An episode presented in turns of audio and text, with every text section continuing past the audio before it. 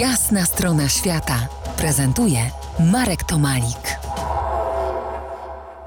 Gościem jasnej strony świata artysta sztuk wizualnych, y, ceniony na świecie reżyser. Spacerujemy dziś po Dolinie Bogów. Taki tytuł nosi najnowszy film Lecha Majewskiego, ale to też miejsce na mapie w kraju Nawachów w amerykańskim stanie Utah. Porozmawiajmy o, jeszcze o kamieniach Doliny Bogów i wiszących nad nimi niebem. Ale najpierw o kamieniach. Jak pan postrzega te skalne monumenty? Co w nich widzą Indianie Navajo?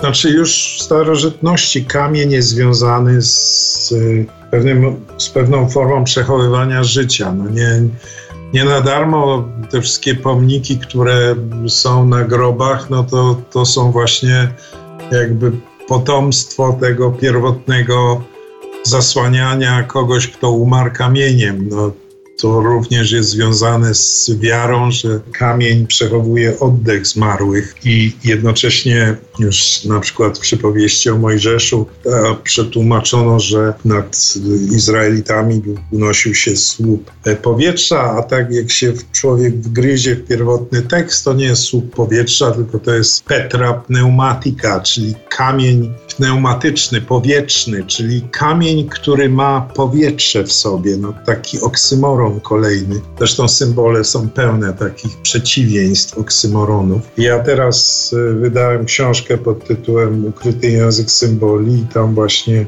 opisuję te różne aspekty, którym podlegają symbole. Zresztą ta książka się tak związała też czasowo, że Dolina Bogów, o której mówimy, również ukazała się w połowie grudnia w postaci DVD i Blu-raya, więc y, taki podwójny, symboliczny aspekt, który pojawił się w Polsce. To może jeden z takich symboli. Aby, aby góra była stabilna, trzeba ją przybić tęczą do ziemi. W przeciwnym wypadku może wybrać się ta góra na spacer. Tak, to jest szamani y, indiańscy. Oni w ogóle najpierw, zanim zacznie swój chanting, czyli ten, ten zaśpiew, który trwa 4 dni i 4 noce, obchodzi górę dookoła, taka góra tam jest El Capitan się nazywa. On obchodzi tą górę i z czterech stron świata wsadza patyk w ziemię, żeby przybić tą górę do ziemi, bo w trakcie, kiedy on będzie miał ten medicine man, te, te śpiewy leczące, a one są szalenie wyczerpujące i to nawet przy ciężkich chorobach to tam pięć dni, pięć nocy w takim bezustannym śpiewie cała rodzina jest prowadzona przez człowieka, tego szamana. I ta góra musi w tym czasie być w tym samym miejscu, nie może się ruszyć. I ja mówię do